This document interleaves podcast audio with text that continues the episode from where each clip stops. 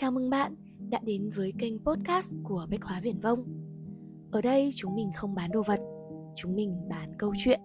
Mong rằng bạn sẽ dành thời gian tại Viển Vông để ngắm nghía, chọn lựa và đem về được những câu chuyện phù hợp với chính bản thân mình.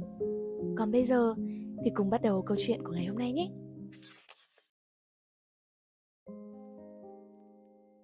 Bây giờ là năm 2021, thời điểm mà trào lưu cà phê lên đến cao trào ở Hà Nội.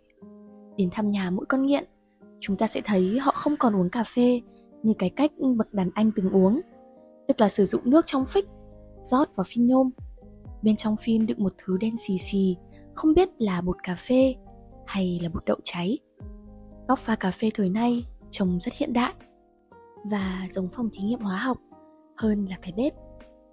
Ông nào chỉ mới nghiện cũng đã sắm tối thiểu một cái cân điện tử, một cối xay tay, kèm theo một dụng cụ pha mà kẻ ngoại đạo không thể gọi tên nổi. Kẻ nghiện lâu hơn bắt đầu sắm thêm nào nhiệt kế, nào bình pao, nào máy xay, máy espresso chuyên nghiệp. Nghiện được vài năm, hầu hết con nghiện đều mất trí và không còn thấy loại cà phê nào vừa ý nữa.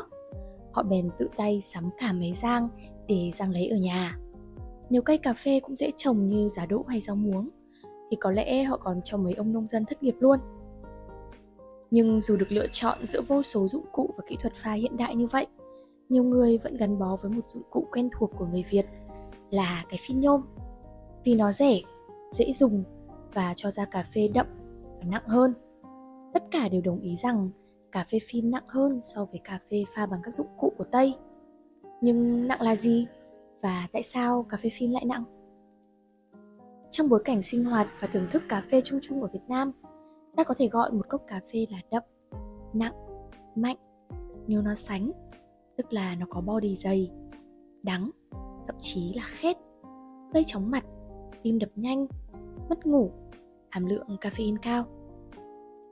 Ta thử xét xem tại sao một chiếc bình phin nhôm bé nhỏ lại mang được cả ba yếu tố nặng ký này vào trong cùng một cốc cà phê nhé. Thứ nhất là sánh. Độ sánh là một khía cạnh khó định lượng khi đánh giá đồ uống.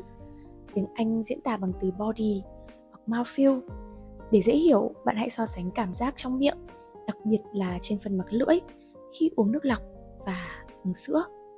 Nước lọc có body mỏng, sữa thì sẽ có body dày. Gu thưởng thức của người Đông Nam Á nói chung thích những thứ có body dày và người Việt Nam cũng không phải ngoại lệ. Ngày xưa người Hà Nội yêu thích cà phê trứng và ngày nay thích cà phê kem béo chính vì độ sánh quyện của chúng. Người ta mê độ sánh này đến mức đã có thời táng luôn cả bột đậu vào cà phê. Nhưng chưa cần đến trứng hay kem béo, chỉ riêng cấu tạo của chiếc phin đã khiến mọi loại cà phê đi qua nó đều cho body dày. Về mặt kỹ thuật, độ mạnh của cốc cà phê được đo bằng hàm lượng chất rắn trong hạt cà phê được nước hòa tan vào cốc. Strength bằng Total Dissolved Solid DTS một tài liệu ghi là DTCS. Nguyên tắc chung là ngâm càng lâu hoặc nước càng nóng thì càng có nhiều chất rắn trong cà phê được hòa vào nước. Nhưng thứ ảnh hưởng nhiều hơn đến việc cảm nhận độ nặng trên lưỡi lại là những chất không hòa tan như là vụn cà phê, phai hoặc là dầu.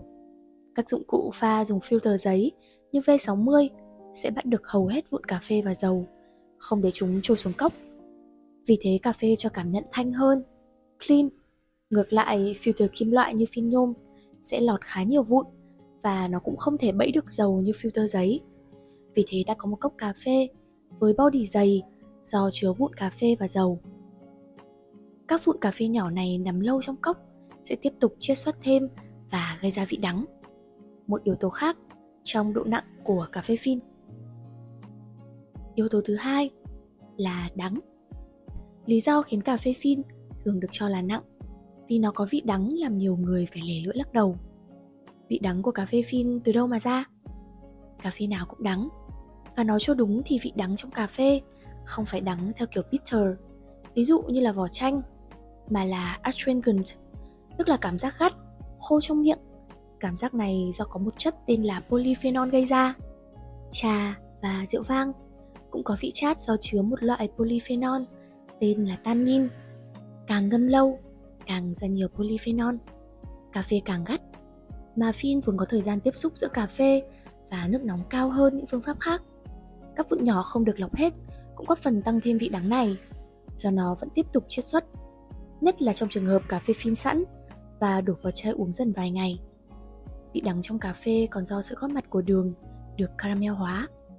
Khi rang, đường tự nhiên có trong hạt cà phê sẽ hóa caramel với liều lượng vừa đủ. Chúng tạo ra vị ngọt cho cốc cà phê. Càng rang lâu thì đường hóa caramel nhiều. Nếu tiếp tục rang, đường vượt quá giới hạn caramel và trở thành carbon, tức là than. Khỏi cần giới thiệu cho các bạn đều biết, cà phê truyền thống ở Hà Nội luôn được rang ở mức dark roast, khiến cho lượng than nhiều hơn là lượng caramel. Thêm nữa, khi chiết xuất, đường ít caramel, tức là nhiều ngọt, sẽ tan trước. Đường nhiều caramel, có vị đắng lẫn ngọt, bitter sweet, sẽ tan sau. Như trên đã nói, phin ngâm nước lâu hơn các phương pháp khác nên cho vị đắng nhiều hơn. Trước kia để thỏa mãn gu nghiện đắng của khách, người ta còn trộn thêm nhiều tạp chất như sắc cau khô hoặc một loại hạt tên là manh manh hay mong mỏng gì đó. Tôi không nhớ vì đã nghe kể rất là lâu rồi. Thứ ba là yếu tố mất ngủ. Người không quen uống cà phê mà uống hết một cốc nâu đá cổ truyền thì không tránh khỏi một trong các triệu chứng như chóng mặt, nôn nao, tim đập nhanh hoặc mất ngủ. Tất cả là do caffeine, một chất tất nhiên có rất nhiều trong hạt cà phê. Đọc đến đây chắc các bạn cũng nắm được nguyên tắc cơ bản là càng ngâm nước lâu, ta càng thu được nhiều chất và trong đó dĩ nhiên có caffeine. Do thời gian tiếp xúc dài, phin cho ta một cốc với lượng caffeine rất cao. Ngoài ra, hạt dùng để pha phin trước đây luôn là hạt Robusta, mà loại hạt này vốn chứa nhiều caffeine hơn hạt Arabica, ngày nay rất phổ biến. Nên cứ nghĩ đến cái phin là người ta đã thấy mất ngủ rồi. Nói tóm lại thì cà phê phin được cho là nặng vì mấy yếu tố chính. Bản thân chiếc phin nhôm không lọc được vụn và dầu, cách pha truyền thống ngâm lâu, cộng thêm nước ở nhiệt độ cao và loại hạt thường được pha phin là hạt Robusta, vốn trong tiếng Latin có nghĩa là mạnh mẽ. Hiểu được các yếu tố cơ bản trên, bạn sẽ có khả năng điều chỉnh cốc cà phê phin của mình nặng, nhẹ, hoàn toàn theo ý muốn rồi đó. Vậy còn các bạn, hàng ngày các bạn thích pha cà phê bằng dụng cụ gì và tại sao? Bách hóa Viển Vông đã có lịch khai giảng cho hai lớp workshop viết văn cuối cùng của năm nay vào tháng 11 này. Bạn có thể truy cập website chipclass.com theo đường link đặt ở bio để cập nhật thông tin chi tiết mới nhất về lớp nhé.